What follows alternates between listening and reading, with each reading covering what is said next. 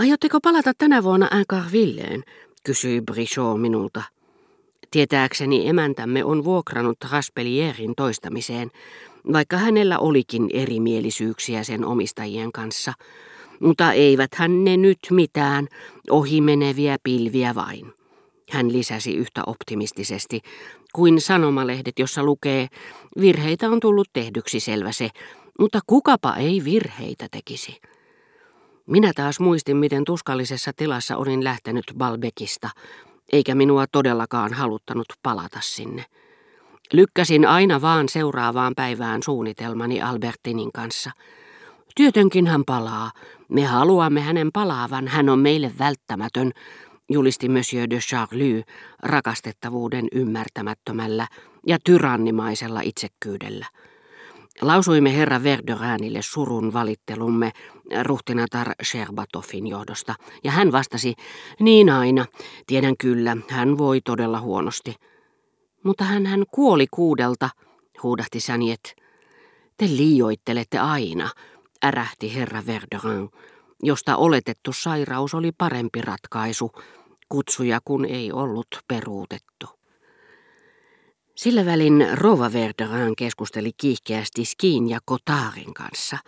Morel oli juuri kieltäytynyt, paroni kun ei voinut tulla sinne kutsusta, ja kaiken lisäksi ystävien luo, joille rouva oli luvannut viulistin esiintyvän heidän illallisillaan.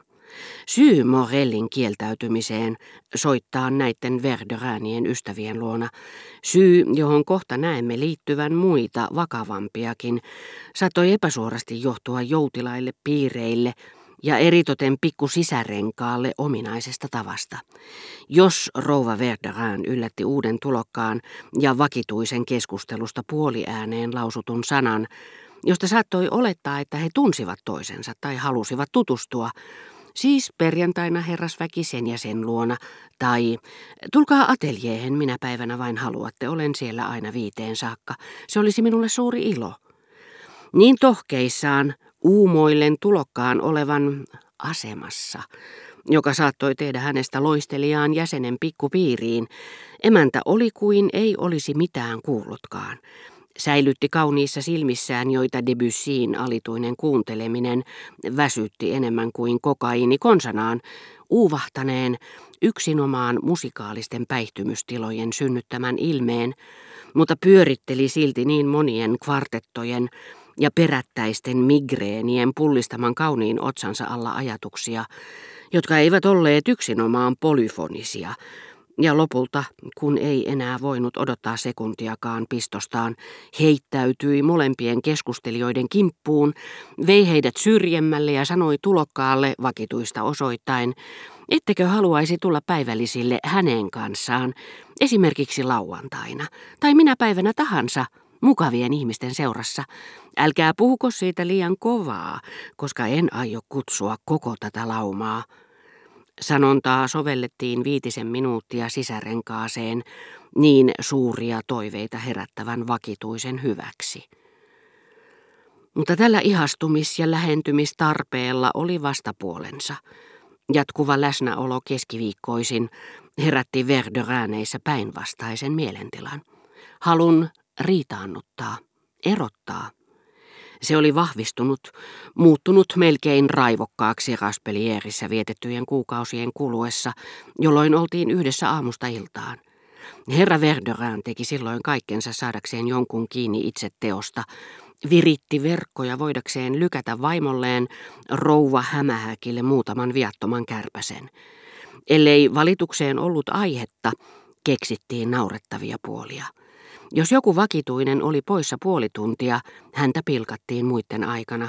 Oltiin muka hämmästyneitä, ettei kukaan ollut huomannut, kuinka likaiset hänen hampaansa olivat, tai kuinka hän päinvastoin harjasi niitä kuin hullu 20 kertaa päivässä. Jos joku rohkeni avata ikkunan, tämä käytösvirhe sai isännän ja emännän vaihtamaan vimmastuneen katseen. Hetken kuluttua rouva Verderan pyysi hartiahuivia, mistä herra Verderan sai aiheen sanoa kiukkuisesti, mitä turhia, minä panen ikkunan kiinni. Ihmettelen vain, kuka kumma on kehdannut avata sen. Niin, että syyllinen hänen vieressään punastui korviaan myöten. Juomanne viinimäärä tuotiin epäsuorasti esille. Eikö teillä ole paha olla? Sehän sopii vain työläisille. Kahden vakituisen yhteisiä kävelyretkiä, elleivät he olleet ensin pyytäneet niihin emännältä lupaa, kommentoitiin loputtomiin, olivat ne miten viattomia tahansa. Paronin ja Morellin retket eivät olleet viattomia. Monsieur de Charlie ei asunut Raspelierissa Morellin kasarmielämän takia, mikä viivästytti kyllästymisen inhon ylen antamisen hetkeä. Tulossa se kuitenkin oli. Rova Verderin oli raivoissaan ja päätti valistaa Morellia, mitä tuli naurettavaan ja vastenmieliseen osaan, jota paroni pani hänet esittämään. Kaiken lisäksi, jatkoi rouva Verderin, joka silloinkin kun tunsi olevansa jollekulle rasitukseksi koituvassa kiitollisuuden velassa, eikä voinut tätä toista tappaakaan, korvaukseksi etsi hänestä pahan vian, joka kunniallisesti vapautti kiitollisuutta tuntemasta. Kaiken lisäksi hän mahtailee luonani tavalla, joka ei miellytä minua. Rova Verderanilla oli tosiaan vielä suurempi syy vihoitella paronille kuin Morellin petturuus, mitä hänen ystäviensä illanviettoon tuli.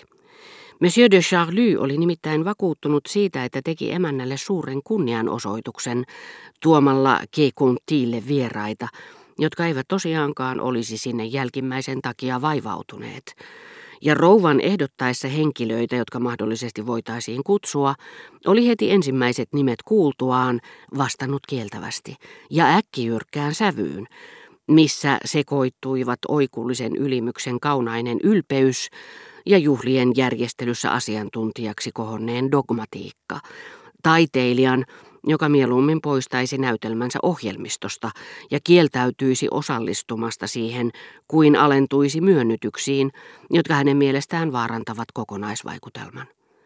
Monsieur de Charlie oli antanut luvan, senkin kaikki ne varauksineen vain Saint-Tinille, jonka kohdalla Madame de Germont, jotta ei saisi rouvaa rasituksekseen, oli siirtynyt jokapäiväisestä kanssakäymisestä suhteiden totaaliseen lopettamiseen. Monsieur de Charlie sitä vastoin piti herraa älykkäänä ja tapasi tätä jatkuvasti. Tosin Saintin, muinoin Germantien piirien kaunistus, oli käynyt etsimässä omaisuuden ja, kuten hän luuli, tukipisteen pikkuaatelisten maustamasta porvaristosta, missä kaikki ovat rikkaita ja sukua junkkareille, joita ylhäisaatelisto ei tunne. Mutta Rova Verderin oli perillä vaimon suvun oletetusta aateluudesta, eikä tajunnut aviomiehen todellista asemaa, koska korkeusvaikutelman antaa se, mikä on välittömästi yläpuolellamme, eikä se, mikä katoaa niin korkealle taivaaseen, että on miltei näkymättömissämme, vaan piti velvollisuutenaan puolustaa Santinin kutsua muistuttamalla, että tällä oli paljon tuttavuussuhteita. Olihan hän nainut neiti Eksen.